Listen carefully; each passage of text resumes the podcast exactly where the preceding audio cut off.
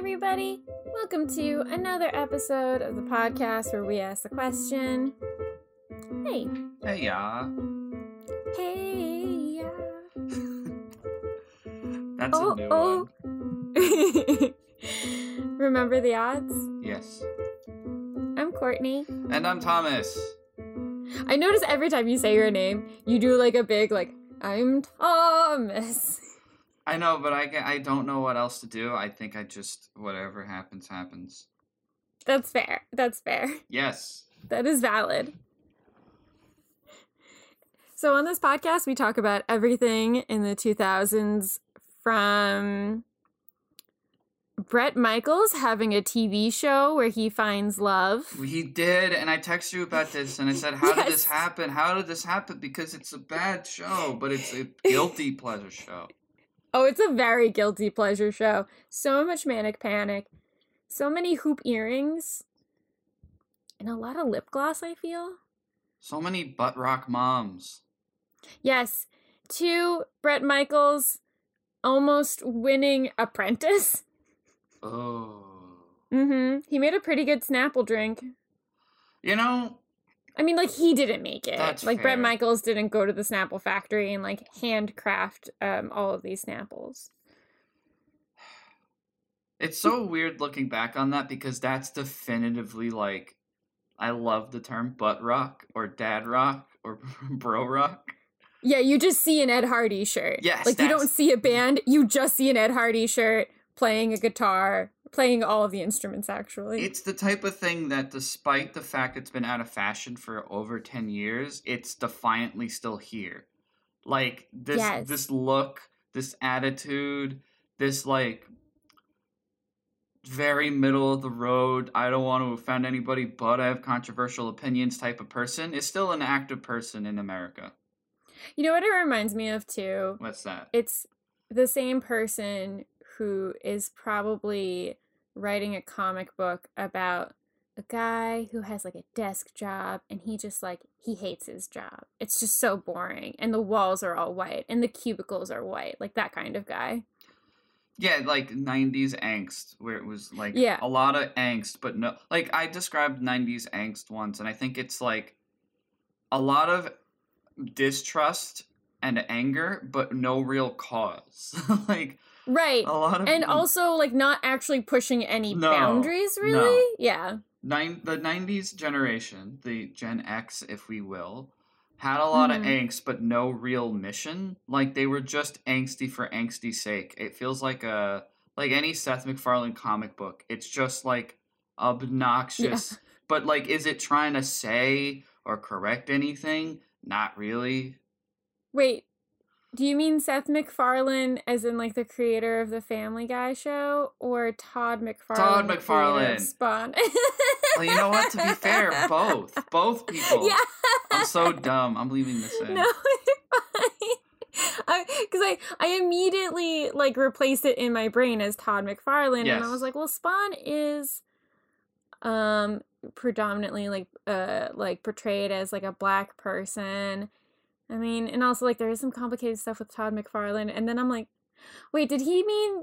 Did he say Seth MacFarlane? Sorry. Well, you know what? And I, this isn't even me taking away from these comic books. Spawn is a beloved character, but like, Right. let's look at Todd himself. but the creator himself. Yeah, yeah, Yeah. yeah, yeah.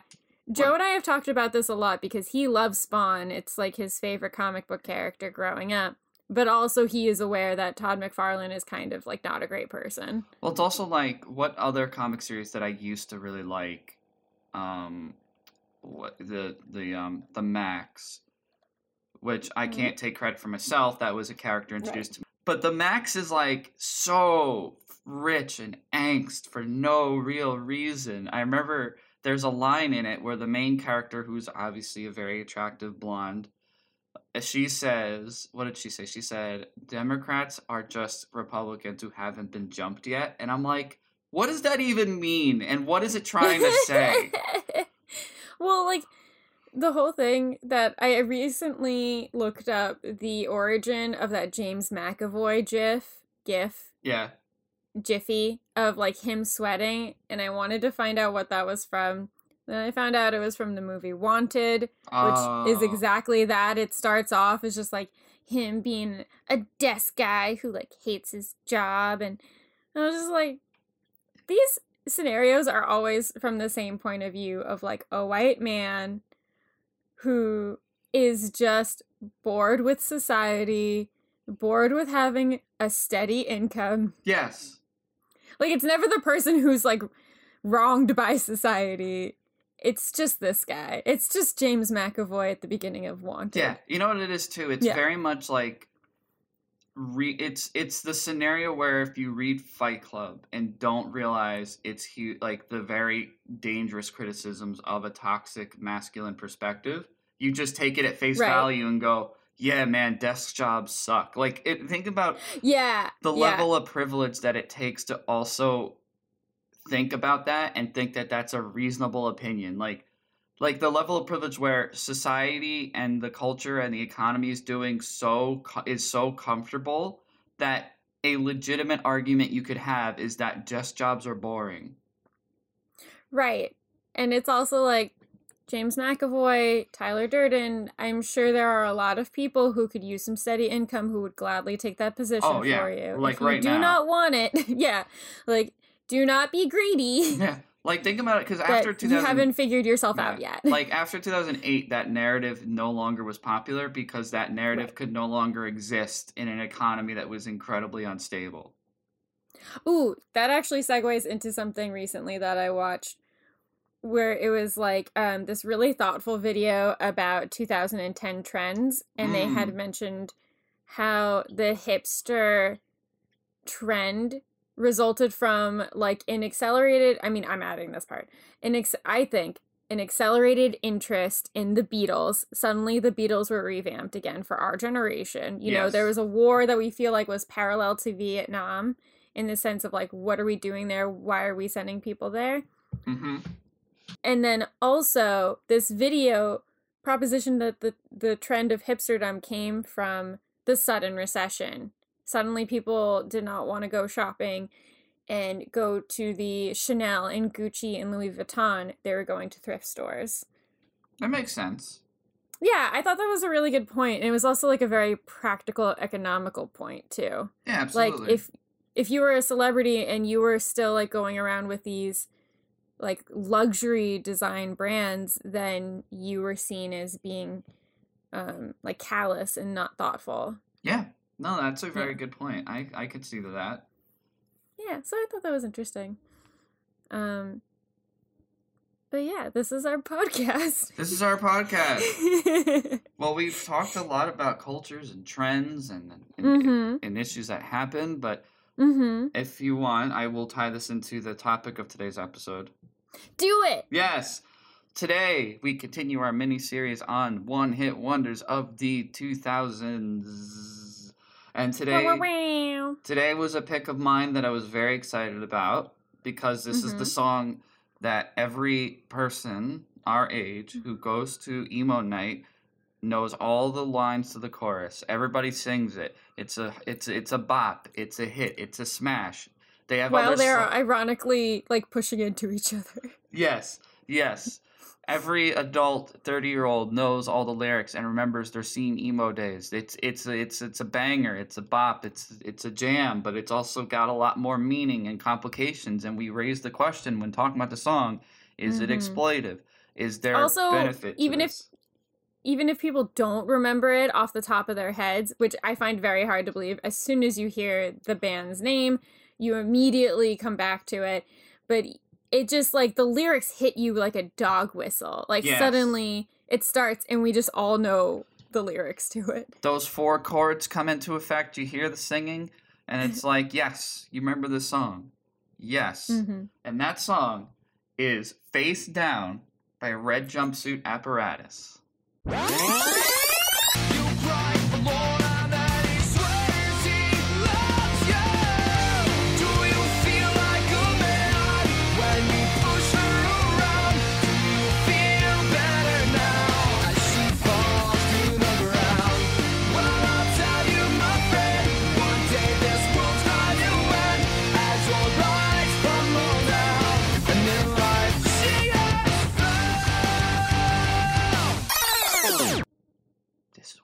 Insert the song in for the episode.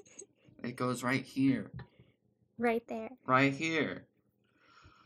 All right. So this was my suggestion. And I was worried that like I was pitching a song that you were like, please not. I thought about that for a hot second. And then I was like, well, I also just ranted about 3LW. There but there was a lot of tea with 3LW. Oh my god, wasn't that so much fun? It was fun. Um, I went back and listened to it, and I was like, "I'm not annoying. That's in my head. No, you're fine. I'm just talking about the episode. Okay." You're totally fine. so, I was like, "Let's do red jumpsuit apparatus. This is what Tom wants to talk about." Yeah. Red jumpsuit apparatus. hmm Let's see. Where do you want to start? I will start at their humble beginnings. They're an American rock band started in Middleburg, Florida in 2003. Really, the fake- Middleburg just sounds like a fake town name. it does. But I also, whenever I hear the uh, the frontman, who's also kind of like the spearhead for the band, um, Ronnie Winter, he Mhm. he always talks about Jacksonville, Jacksonville. He's always talking about Florida, and I think that's there's a certain element of this that is key to like the band's like identity. And but what's interesting is that like upon researching this band, it was Mhm. started around 2003 when Ronnie Winter and his friend Duke Kitchens started the they started the band. They were both in like an AP music theory class. Oh, very fancy for Florida. Yeah, and they started this band, but it wasn't his first band. Ronnie Winter's first band was actually a technical math band with his brother. What? yeah, Randy. He was in a technical metal band, and like, I li- when I listen to interviews of him and the way he talks about music and the way he thinks about, it, I'm like, this guy, like, he says his dream in life is to be like the drummer, re- like replacement drummer for Tool, and I'm like, sure. Technical math. Right. Every time I think of Jacksonville, I immediately think of Jason Mendoza, Jacksonville Jaguars, Blake Bortles. So they uh, they um this was like this so red jumpsuit apparatus was like was like a side project. His main ambition was like this more technical style like Technical metal. math band. Yeah, technical metal math band. I I feel like I'm just gonna keep saying it wrong, but you know what? I can't. I just whenever someone brings up math and metal, I'm just like, I don't care if the if it sounds good, I'll listen to it. Right. I also just have a hard time with the technicality of music.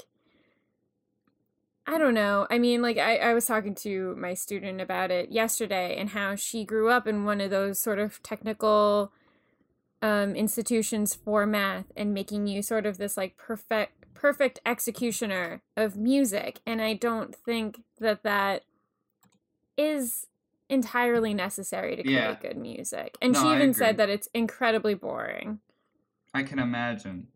yeah So So technical math and metal just like doesn't seem to add up to me. Yeah, it's. I feel like it's a lot of flair. It's like if you want to, and I'm not. I don't mean to be critical. I but I although I Right. am. I feel like sometimes someone will add math or technical to their metal band to give it more flair and be like, I'm the thinking man's metal, and it's like, it's all dorky shit regardless, man. You don't have to worry about it. I'm not judging you.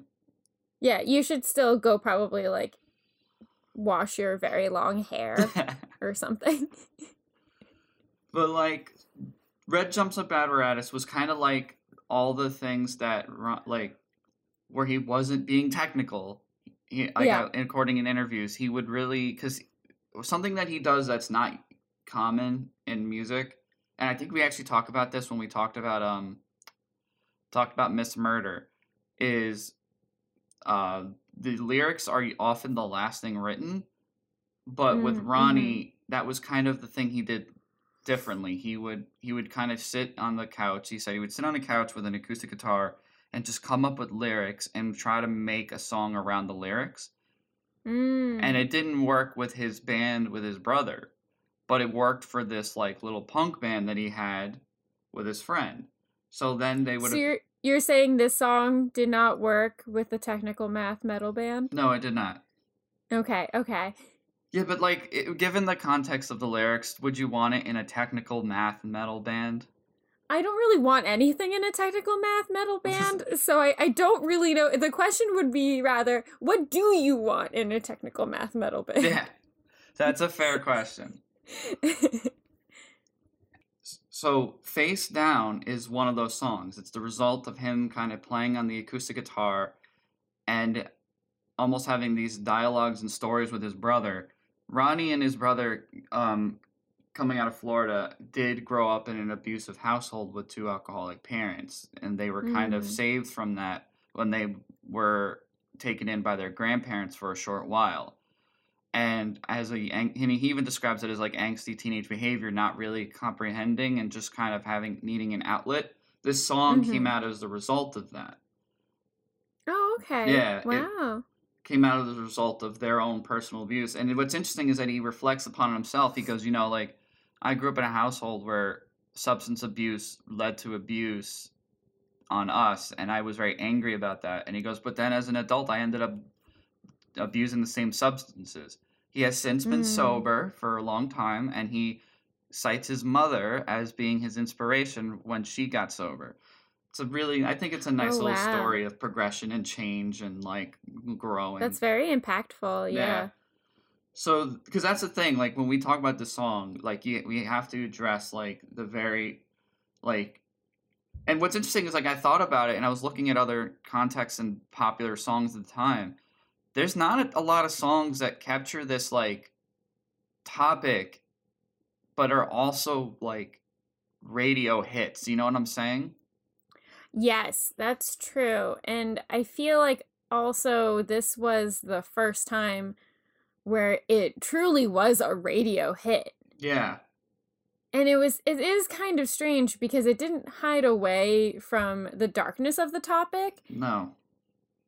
But it still played like a hit. You know, you don't really get that sort of combination. There's a dichotomy in it. Yeah. hmm like it's a very simple but like just very catchy put together song and like i said whenever you hear that chorus everybody sings along and i think Right.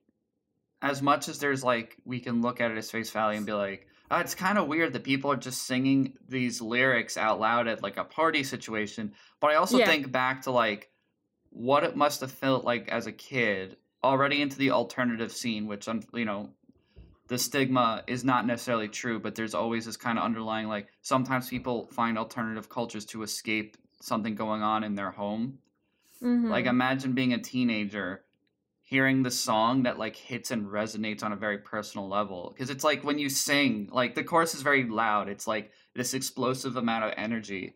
Like maybe there is this catharsis in like projecting this like anger out from like the frustrations of a very difficult situation that you're in you know? Hmm Yeah, I feel like, you know, like we were talking about at the beginning of the episode, is that um, there was plenty of space in the aughts alternative scene for the sort of like blanket statement of just not feeling like you belong, like the butt rock and um the like the Papa Roach song or Trapped and there was never like addressing anything specifically. Here, this song actually addresses a thing that makes you feel like you want to escape something. yeah So there is some benefit to that. It's like it's expressing something that's actually terrible. That being said, it also addresses something terrible happening, yeah you know. Then then it's putting it out in the forefront for people whether or not um that's a good thing or a bad thing or both. that's a yeah that's a very good point and i think that's what Mhm. made me want to do be very careful when talking about this song and make sure I did like my research and looked into it to kind of see, you know, the the foundation of the song, where it comes from, like the lyrical. Because like I know these lyrics by heart. It, it's been one of those songs that like, as an angsty high schooler, I couldn't admit to liking because it wasn't metal. But I always fucking loved this song, and it's like when it came on, like this song reminds me of dumb teenage Friday nights just driving around because it's like that's the only thing you could do at that age is you drive around drive around maybe go to the beach and like maybe you're with a friend and the song comes on and it just kind of serves as that like especially not Mhm. fully the context at the time. I think if anything, the context of seeing a bunch of children like sing and dance to this song should have been assigned to schools and parents that uh, a lot of kids need to have a space where they feel like they're not being abused by adults. Yeah. Like I was talking to my doctor about this today and we were saying how in schools like they teach you math, they teach you science and um, AP music theory, but there's no class on how to love yourself No. and how to avoid toxic relationships or how to get out of toxic relationships and you know maybe some very very very progressive schools are starting to address that but not in the way that it's a course that people should be taking as like part of health or family living or whatever else Yeah, and it's Mhm. you're 100% correct and it's just it's interesting to look back on that. Cuz like it's weird to me that this song I mean it's it was weird but the more I think about it the more I break it down the more it makes sense that like a song like this kind of has a lot of resonations for both positive and negative emotions.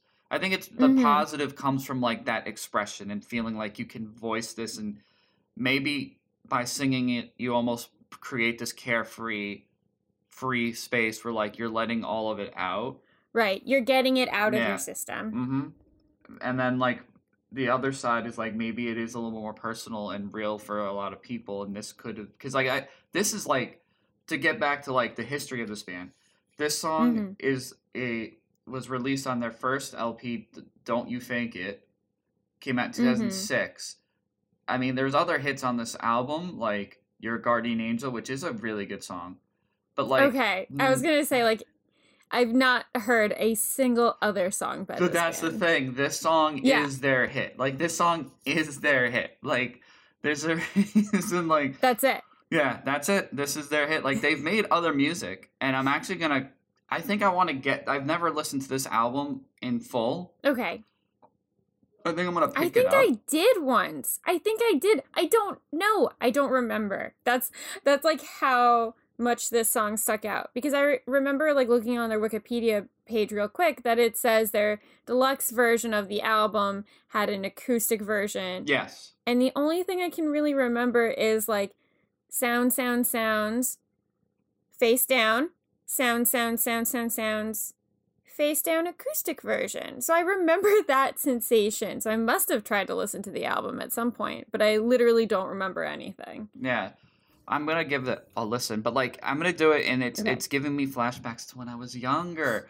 I think like this is I imagine like you know sun setting, driving out east to the middle of nowhere, and just playing an album from beginning to end, and just kind of letting it sink in. And maybe as an adult, Yeah. a 30 year old adult, maybe I'll like it'll help kind of put together some pieces of other feelings and feel like a nice like cathartic Mm. release it'll be beautiful it'll be like when i was 19 and drove do you remember my first car that piece of shit toyota camry i loved Yes, it I, do love remember that, Camry. i Yeah. i don't mean to talk shit about it it's just it was objectively a bad car It was yeah, it was a Camry. but it was such a good car. I loved it. It was a big Yeah. hunk. It was a six cylinder, six cylinders. They don't make cars like that anymore. six cylinder white Toyota Camry. It smelled bad. It was full of cigar burns, but I loved it anyway. And I drove it until the transmission broke, and it only went in reverse. oh no, this car isn't doing what it's supposed to. It's doing the exact opposite. it's only going in reverse. I literally had to pull. it won't in. go forward, it goes backwards. I had to pull into a parking lot and call AAA, and I just remember being devastated. I was like, "No, yeah. not my oh. car." This car was like a father to me. I genuinely. this car was my father figure. I put all of my patriarchal expectations on it. It got me from point A to point B. For as from I a think- guy, I'm not a car Yeah. head at all, but it is weird how much I have attachments and love for vehicles, even though I'm mm. not like I don't know cars, I don't know how to check them. I just love the idea of driving one. Well, you just just how to check them. Like, mm, it looks great. Put a little stethoscope to it. Sounds good to me. That's yeah. That's how you Um, check the oil, right? I put the yeah. stethoscope on the on the hood. Um, I mean, I hear a lot about cars frequently, and I think it's working very subliminally. Like when someone's explaining it to me, I'm like, just give me the visuals. Just put the thing in front of me, and I'll I'll hear you and I'll understand it. But then when I'm in the car with my mom and I see a car go by, or you know, she's like, "Oh, what's that light?" Suddenly, an answer will come out of me, and I'm like, "Where did that come from?" That's awesome. That's really cool. So I, I'm like accruing knowledge. It's just I have no control over when it happens or actually takes some sort of hold in my memory. yes. Um, I do kind of wonder if the idea of listening to a full album is going to come back, and I'm putting that back on our girl Taylor Swift. Hmm. She did kind of change the game in that regard because for the longest Yeah. time, singles were the way to go. Yeah, and you know, with Spotify, like playlists were becoming more of a thing. Artists are coming out with playlists and then they sneak their albums into it. But also, you know, you've got Folklore, Evermore, and then the re release, the first re release of her series, Fearless. Probably like the biggest one, the one she was always going to start with, has kind of brought that back in a weird way. It's like awoken a lot of people to enjoying albums again and you know Joe and I were listening to it because he was a bigger fan of Taylor Swift when we, you know, started our early relationship years more so than I was. So that was like his album. He loved that version of Taylor Swift, so we were listening to it. Yes. so I I think it's going to come back. I think, especially after the pandemic, I think there'll be a rush to excitement for new content because it's been like, like it's been a good year for a lot of content already made, but a lot of other Right. content like movies, shows, and music has been pushed back. So I think if Mhm. you're a smart musician, you've created something to release once, because like just the general excitement of being back into the world, anything's gonna be eaten up, and I like I. Yeah. Fun side story. I went to a coffee shop the other day, and the owner Yes. ended up being the stage manager for one of my favorite bands of all time, Ghost. And we Yes, just what talked. An insane coincidence. Yeah, coincidence. just an insane coincidence. He's just like, yeah, I own this, but I spend most of my time on the road, except during the pandemic. Right. And just talking to him about the state of things, festivals, music, and when, like, he's he even told me he's like they were planning like to really come out big and strong. He's like, that's the plan, like Oh, good. build up during the pandemic. Mhm. And I'm like, and I'm like, that makes sense. He goes, you would think, but not every band thinks like that. And I'm like, Right. I- shit. I think that what people want coming out of the pandemic, and not saying that we are coming out of it just yet, I think that like people are eager. We still need to be careful, of course, and the numbers are still high in certain areas. Um, I think the thing that people really want is a story, and that's the thing that they want to connect to people with. You know, is like, what's a story? I want to hear something that I can connect myself to and communicate with another person. I agree. So, what do you want to get into next for Face Down? Do you want to talk about the lyrics? Um, the music video, I don't really know how much we should touch on. It, it's pretty. Yeah. I figure Yeah. I could talk we could talk about the lyrics in conjunction with the video. We don't have to get too Mhm. specific in the video. It's I think the video because the video is a the you know it's it's the story essentially is a woman comes home dis- we discover bruises and as that goes the story is being told as the band performs the song Right. and it's a very very blatant image of like domestic abuse and i think at the time that's i guess that was like the very apparent way to tell this story because i mean it's not i'm not saying it's Yeah. not an important story but i think it was also maybe a little i mean not more digestible because it's still a very it's still very um it's it, i mean trigger warning to be honest especially like it is a triggering image to see and connect with but it, even in 2000 this it came out in 2006 I think at the time when we were younger, this was just sort of something we were seeing yeah in a music video, and everyone just would have kept going on about their day. yeah Yeah. like we didn't have the word triggering necessarily in like like the normal lexicon of everyday life whereas now we can have that conversation and talk about it so the the video is but there is i think this power in the video where she does like kind of release that frustration. Mm-hmm. because i think that's the main part of the chorus. The chorus like to get into the lyrics a little bit do you feel like a man when you push her around? Do you feel better now? It's very antagonistic and it's angry and it's emotional.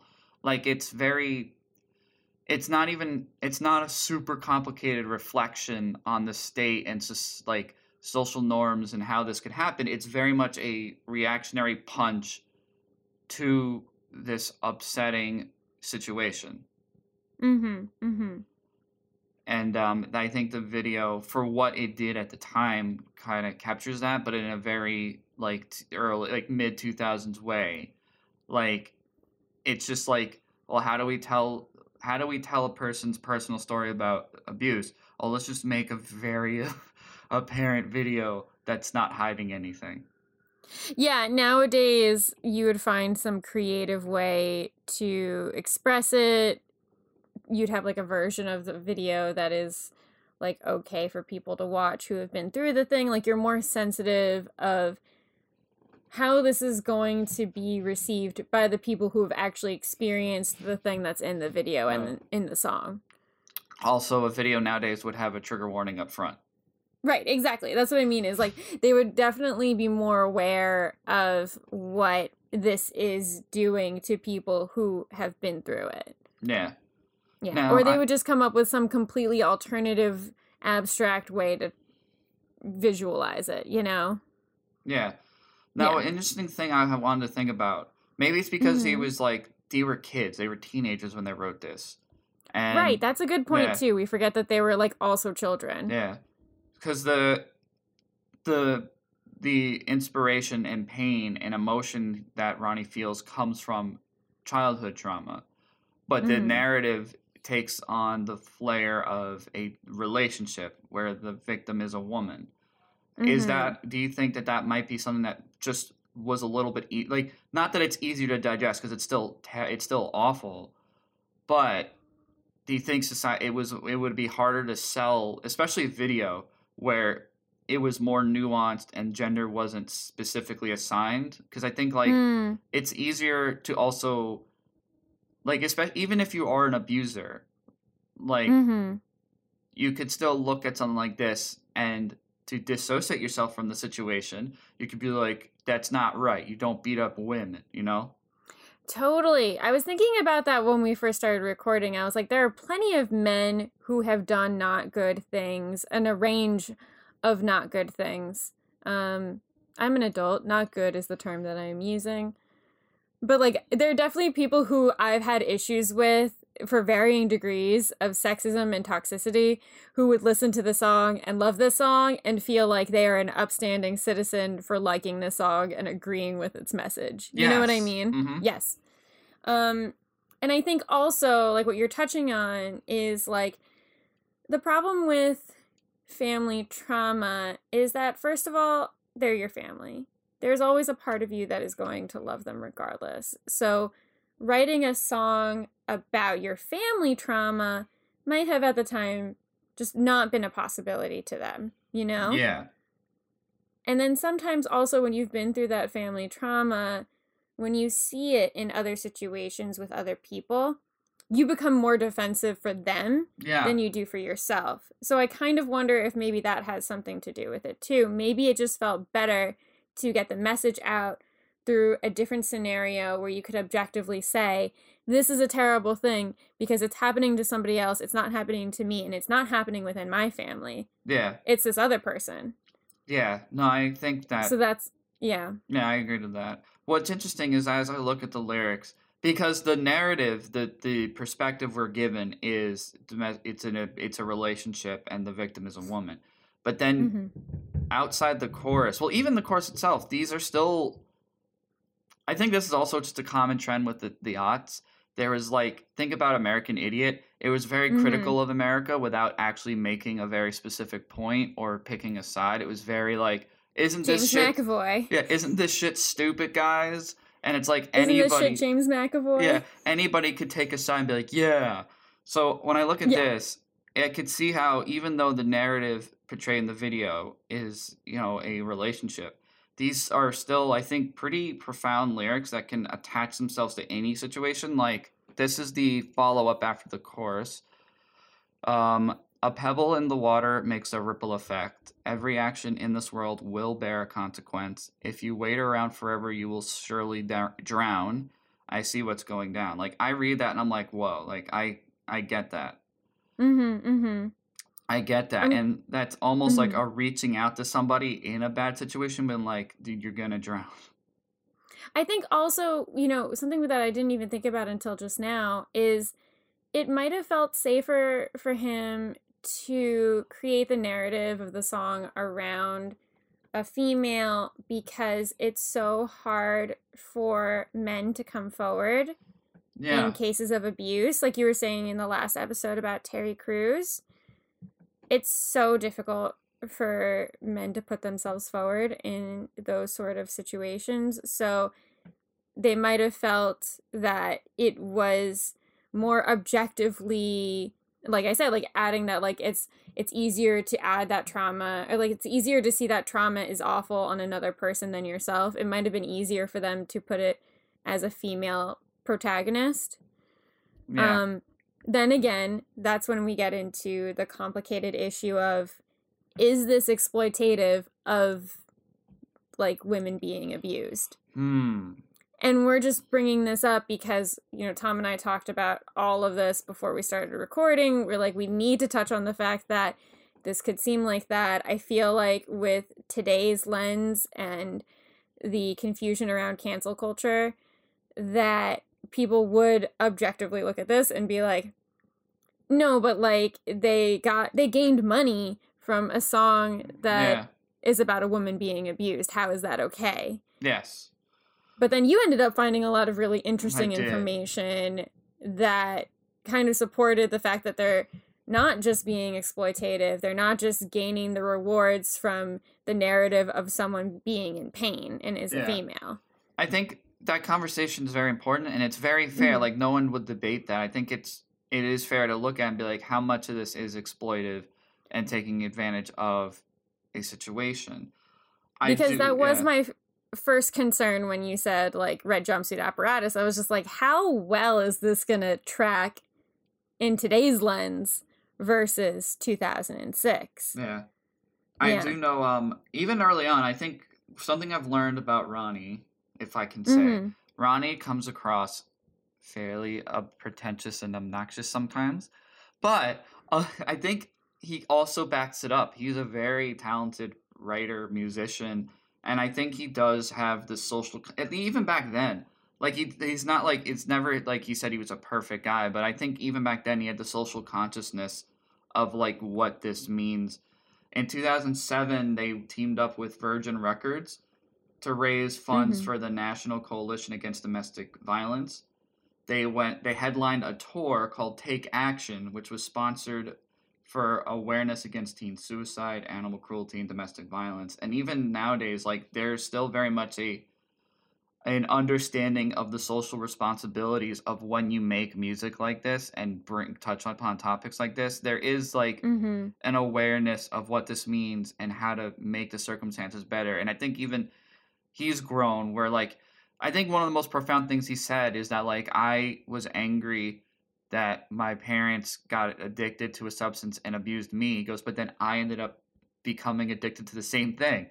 And there's Mhm. this like nuanced conversation of like not only trying to get yourself out of a situation like this and bringing awareness to when things are bad, but also learning how to love yourself so that you can help yourself when you fall down like and get into the Mhm. rut like it's a very real conversation like there's a reason like alcoholism unfortunately is a it like it it, it, it is like it spreads like a disease in like especially in like a family situation you know mm-hmm mm-hmm I think that's the thing that um does sort of answer the question like is this exploitative? Like the fact that they were so forward thinking to think like okay, if we are going to benefit from this, then we should continue to spread this message. This is very important and doing the work to do better. Um, I think genuinely the only thing is just like the music video they probably should have done differently. Like it would have still been a powerful message, I think, if they had just not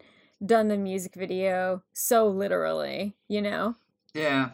Yeah, but I think that's part of it is that like we can talk about the full range of good and bad that can come from something like this, not just oh, we should cancel this, you know? Yeah. And like actually holding something accountable for the message that they're presenting. Oh yeah. Yeah. I mean, what protects them nowadays is the uh the lens Is the fact that they were just a one hit wonder. is all but also the lens of nostalgia because like i said Yeah. whenever like i can't wait to go to another emo night and then the song this is like one of those songs that's like universal when this song comes on everybody sings um, Right. another example is teenagers my chemical romance when that song comes on everybody I sings love that song. that's such a good that, that's that is it's an such a good album. song. Yeah. Oh, fun fact, side note. Uh, Yeah. I was watching interviews with Ronnie Winter, and he even said, like, at because this came out around the same time, and he was like, you know, I picked up, I picked up Three Cheers, for Sweet Revenge. And he's like, and I Great fell in love with this band. And he's like, and he's like, even though our record came out around the same time, because I was just incredibly happy to see this band that I love put out a record, and that record be incredible. So I'm so glad that as we've gotten further away from the aughts and we you know, when I was younger I thought like what bands that we're growing up with are going to be considered like the rock bands that survive the decade or the trends. And I love that My Chemical Romance is the one that actually people have come back to. Oh yeah, they are held in You know what I such mean? regard. Like yeah. I, I've even heard music critic, uh, music critic with the best teeth in the game, Anthony Fantano.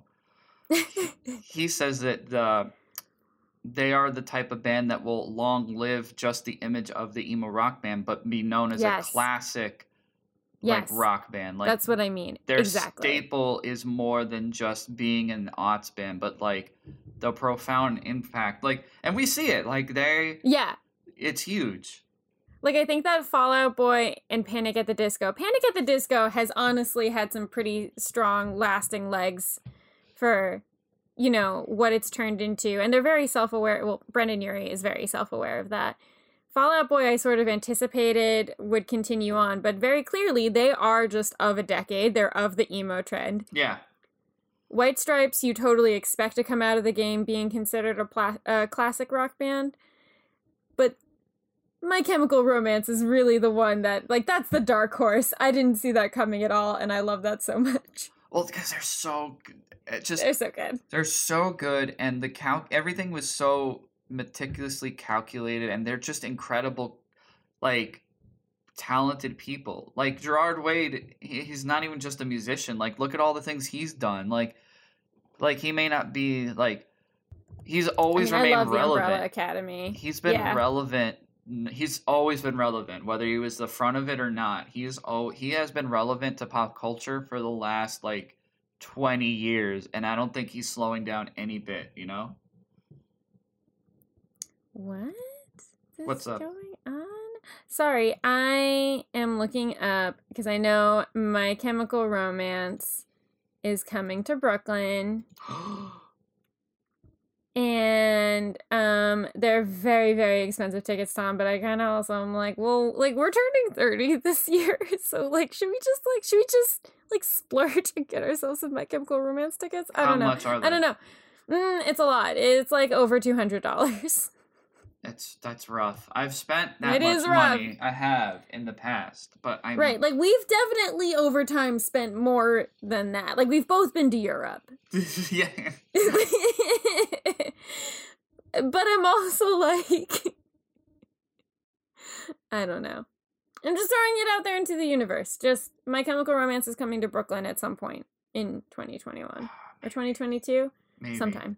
Maybe. Okay. Okay. Okay. So, to kind of I wrap, won't say no. I know. I think I'll. I definitely want to. Okay. to to wrap up kind of like the like like the the credentials of this song this song peaked at number 24 in the united states and number 4 in new zealand it tied Okay, New Zealand. yeah it tied with 30 seconds to mars the kill as the longest running song on modern tracks charts at 52 weeks Mm-hmm. uh, the, like you mentioned, there are four versions of this. There's an acoustic version, a radio version, which has no screaming, and the music version, and then the official version. It was also fun fact. This doesn't. I don't know how this fits. It doesn't. I kind of yeah. I, once you mentioned the screaming thing, I was like, yeah, I didn't need that. Yeah. It doesn't. I don't know how the. It it was featured on the soundtrack for Saints Row Two. What's I- that? You oh you've never heard of the Saints Row games? No, what is that? Well, the first Saints Row was a copy, like a copy of GTA. But Okay. by the third game, it became so ludicrous. They just ran with the absurdity, and they are incredibly fun games, especially Oh. three and four. Wow, I actually wrote rose as in the flower, Yeah, not row as in R O W. yeah. Saints Row Two. Oh my god, I can see a complete per- like picture of the person who plays this game and also listens to butt rock and also listens to Face Down and thinks that he's not sexist or hasn't Yeah, done oh, anything 100%. wrong to women. Yeah, we know Totally. that person. We also yeah, know yeah. that this person this person did not play Saints Row 3 because Saints Row 3 embraced the Saints Row 3 is an incredible game. Saints Row 3 is okay. Because by that point they stopped trying to copy GTA and just said let's be as absurd as possible and they got very Cool. meta, they got very meta with it. Cool. Like in Saints Row, I think 3 or 4 you become the president and have to fight aliens. Oh, they just put it on the Switch. Wait, what? He fights aliens? He fights aliens. What? I'm sorry. I heard you say that and then it registered two minutes later. Let me see. Saints Row the Third. Let's see. Five years after the events of Saints Row Two, the Third Street Saints have grown to their humble roots as street gangs into worldwide crime group. Uh, I think the fourth one is the one where you become the president, and oh, and then there's also uh, superpowers. It's just yeah. Shortly after the events of Saints Row the Third, this game begins with the boss being elected president of the United States. Um, it's yeah, they like Saints Wow. Row three and four just run with the absurdity, whereas the first one tried to be a serious game, trying to copy pretty much like the formula from Grand Theft Auto.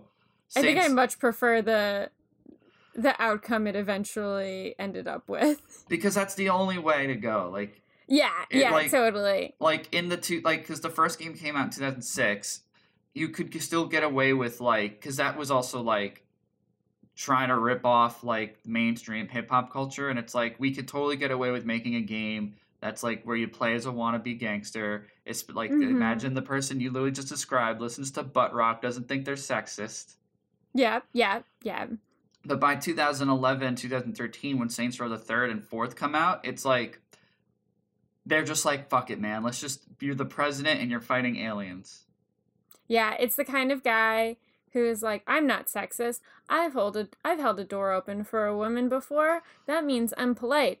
But I did check out her butt if she was young enough for me to look at her butt. I also called her a bitch when she didn't say thank you. yes, yes, yes, yes, yes, yes. that, That's that's it. yes. Yeah, That's that the vibe. that person doesn't play Saints Row the Fourth because they think it's too unrealistic. Ridiculous. Yeah. Yeah. Whereas I would play Saints Row the Fourth because it's ridiculous.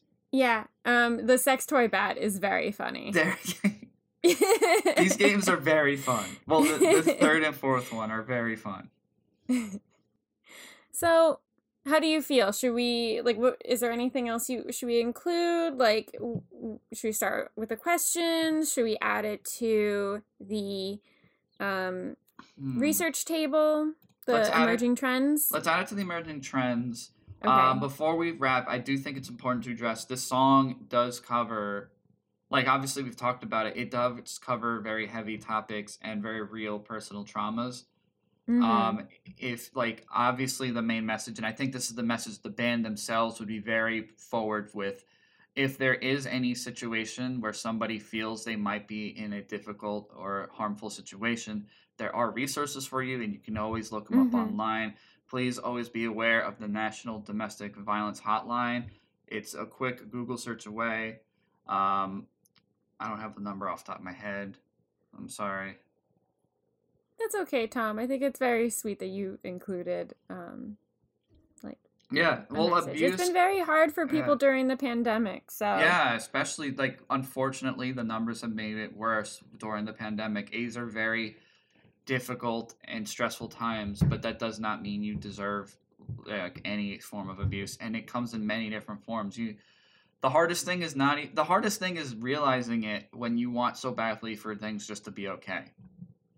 Yeah, and I think also um I think in general like with the um like spike in those cases and also there's been such a huge spike in cases of people who've like relapsed on drug addiction and their vices and I feel like of like it makes so much sense because it's so hard right now. It's so hard to be in a pandemic and survive and then add on top of that like it's challenging for anybody and then if you already come into the pandemic with faults because lots of you know that's life um it's it's a lot harder um i listened to dax shepard interview macklemore and both of them were talking about how they both relapsed during the pandemic and it was a Really? really interesting interview i really like macklemore i think he's got a good head on his shoulders um Yeah. he's very open to conversations about like his role in hip hop Yeah.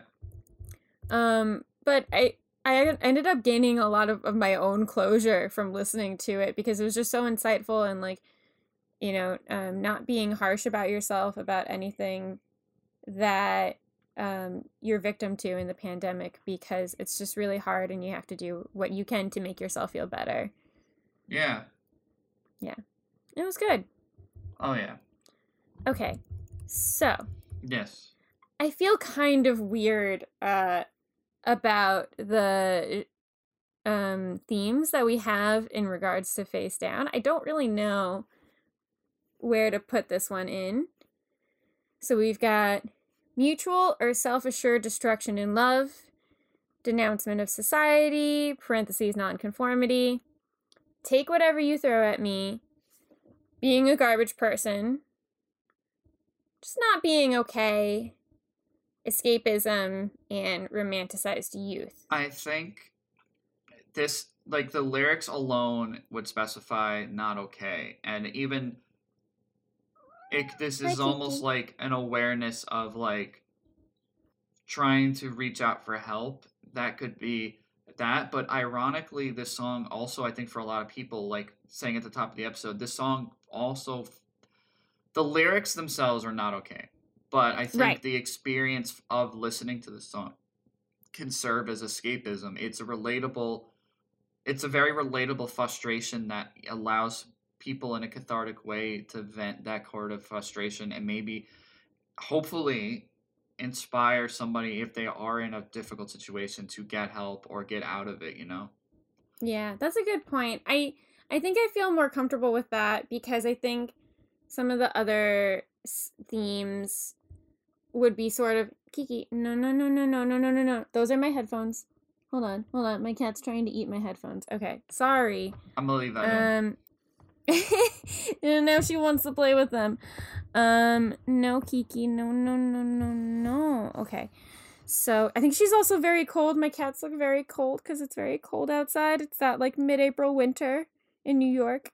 yes Um, so yeah, I think that escapism might be best because that's the general sensation that you get from listening to the song versus I feel like putting it in destruction and love no i wouldn't go there yeah, it's very uncomfortable to put it Yeah, there. it would have Um, to i really would mhm. champion it it either not okay or Yeah. escapism i think it exists in both because the the story is about a not okay situation, but the experience for people who've listened and maybe grown attached to it is escaping or feeling like they have a voice when they didn't otherwise. Right. I, I'm going to put it in escapism Yeah. because I think at one point in the song they say, like, one day she'll find that she's had enough. Yep.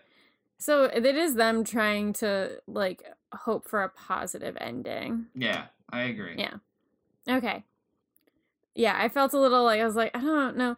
Because in all of the other songs that are so campy and so silly, this is great. You know, like all these like versions of it. And I think that's why the song stood out too, because, you know, it's colleagues or its peers were all doing shake, shake, shake, shake, shake it. Shake, shake, shake, shake, shake it.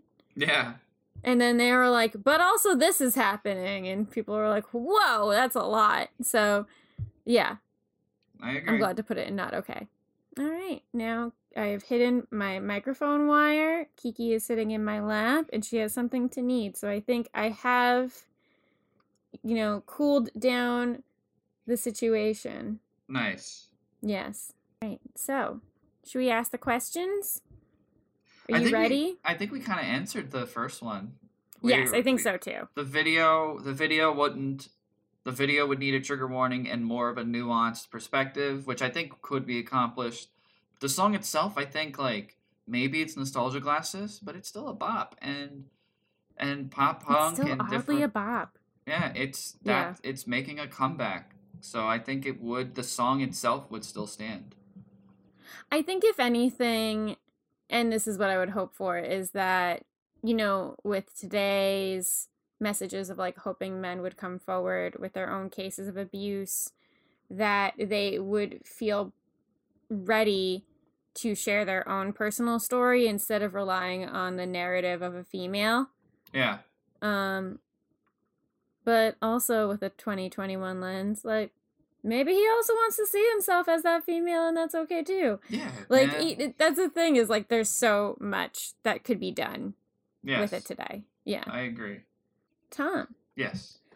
what has been your obsession for the past week? Uh, Machine Gun Kelly.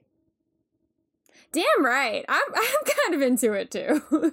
Yeah, like I hate to be that guy and be like, I didn't listen to this music before, but it's the truth. I really didn't, and it's not because I, I don't know. It's just didn't seem like it'd be my thing. But this latest album, fucking um, when my Bloody Valentine came out, I was like, "Oh man, he's bringing it back yeah, hard." the Yeah. tickets to my downfall. First of all, I also love the color scheme of it. That black and pink, fantastic. Yeah. Yeah. Such a good vibe. And then those songs like Bloody Valentine. I love um I think my favorite song honestly is Forget Me Too, which features Halsey. That's a great song. I love Halsey. Like this whole album is just so fucking good. His cover of Misery Business. He's got a cover of Misery Business? Yeah. Oh my goodness. Um no, I I remember the My Bloody Valentine video coming out and um being like wow, 2000s are coming back. This is it. Like this is the sign Megan Fox is in the video. She's wrecking some shit. She's looking hot while she does it. Like this is exactly what the Yeah. outs were about. And and I I like the album name, the tickets to my downfall or whatever. Like I think that's great. Um and then like once Joe was like, "I'm angry that I want to listen to this," I was like, "Oh yeah, we are perfectly back Yeah. in the odds. This is oh it." yeah. And then um you know, they're getting married. Of course they are. They have to at this point. They're twin flames, Tom. They have to Yeah, know. invest. They have to add some fuel, you know, stoke those fires. Like they got to they got to maintain it. Yeah, I'm also a big fan, and this is I think this is a lot more a divisive song. I'm a big fan of their of his song featuring uh, internet celebrity musician gamer corpse husband called Daywalker. I am a big fan of that. I do dig it. It's angsty for no real reason. It's very it's very aughts angsty. Like When you wake up, I'll go do that again. I came back. I wanna know if I tell you a secret, where you keep it. If a pussy wants say shit, then I fucking sound it. Say Look at where you can change it. I let blow, baby. One borrowed time can shake it up. Look at what I'm raking. Me and all these pills be on a fucking first name basis on. for no real reason, but I I love it. It's a bop. It's a corpse husband's got that voice that like like that that that like intimidating smoker voice that's just it hits you Mhm. different Mm-hmm. Mm-hmm. but that's been my Um, weekly obsession Oh, I did forget to tell my anecdote about uh, red jumpsuit apparatus real quick. Should we still do that? yes please before. Okay, right. So, um, basically, as I have mentioned in the past, I worked at a very small local bridal shop around the corner from my home. Um, they've like since gone on to do much better, and I'm so proud of them. But Yay. Yay, yay for local business. Um, they are like a mini. They're like a Long Island staple now. Um, but at the time, the same radio station that I mentioned, uh, I would hear "A Thousand Years" by Christina Perri all the time. yes We'd play the same radio station for hours and hours, and it was wedding song. That's what it was called. It was called the wedding song playlist, and you know, you'd go through the classics like Christina Perri and something by Frank Sinatra. You'd go through all of these wedding songs. And then at some point, like the algorithm would get really wonky and start playing these really random songs. And occasionally, when I was alone in the store, it would randomly just start playing Face Down by Red Jumpsuit Apparatus. that's bizarre especially That's not. Yeah, like that's not a song that you should be associating with marriage. So, no it's just like the weirdest scenario. And then sometimes I felt like I was going crazy and like I had been there for too long. That suddenly that song was playing on the wedding s- station. that's bizarre So I still don't know what that was about. Sometimes uh I forget what it was. I forget like what the actual radio service was, but um it was just like the most bizarre thing. And then I would just change it to like a Cole Porter station or something. Something on trend but still like not, you know, red jumpsuit apparatus. yeah that's fair Um, but yeah, so that's that's my little anecdote about working in a bridal shop and then also hearing a song about domestic abuse. there it is Um, I'm trying to figure out what my obsession has been. Um, I guess just like falling back in love with my potential doctoral program. yay Um, it's been really, really rough teaching and learning during the pandemic, and there have been plenty of days where I felt like I should just quit or, you know, forget it. They're jerks. I'm a jerk. We're all jerks. This is stupid. Who cares? Um, and then I found out, like, through communicating with my doctoral friends, that that is just a normal part of the process. and, um, you know, that doesn't mean it's stupid. And what I'm doing has value and values others, especially the way that I care about like empathy in art education and how like empathy and education in general will like unlock a much more motivated child who is excited to learn. Um yeah, I just feel a lot better about it and I feel like my place in that program has value. So I'm super excited to keep going. i'm really glad that's awesome Yeah, me too. Thank you. No it feels problem. good to like end on a good note That's- for the spring semester. hell yeah, Yeah. do you want me to wrap it So here That's it. Go for it. Right. Do the thing, Tom. Do the thing. guys thank you so much for tuning in and listening to this episode Uh, Mhm. it was very nostalgic for me. I'm definitely looking forward to going back out and singing the chorus of the song on long night drives out east for no reason, or on Yeah. emo night at a bar. Um, hopefully, hopefully, hopefully. um, you know, safely. safely More people, you know, but like in a safe kind of more people way. get vaccinated, people, please. Yes, yes. Um, volunteer at your local vaccination hubs. I'm doing it. It's so cool. You just have to greet people and tell them where to go, and you're doing a good thing. So You're helping comfort people at a time of uncertainty and just letting them know that the more we get vaccinated, the better we'll be. Mm-hmm. Mm-hmm. But with that, thank you so much. Be sure to follow us on the Instagrams at Remember the Zero Zero S Podcast. We are Mhm, mhm. on Spotify, Zip. Apple, Zap. Google, Zip. A- Amazon, Wait, wait, wait. Podbean, Yeah. and where most podcasts are found. Mm-hmm. Mm-hmm. And If you Google us, you will find us. yes, Google works. Yeah. yes, but thank you so much for tuning in. Oh, we're on YouTube. That's right, we're on YouTube. Yes. Sometimes, sometimes YouTube takes us down. That happens, but that's okay. YouTube, mm. it's fine. But with It's that, okay. guys, thank you so much. Have a good day. All right, I'm good with that.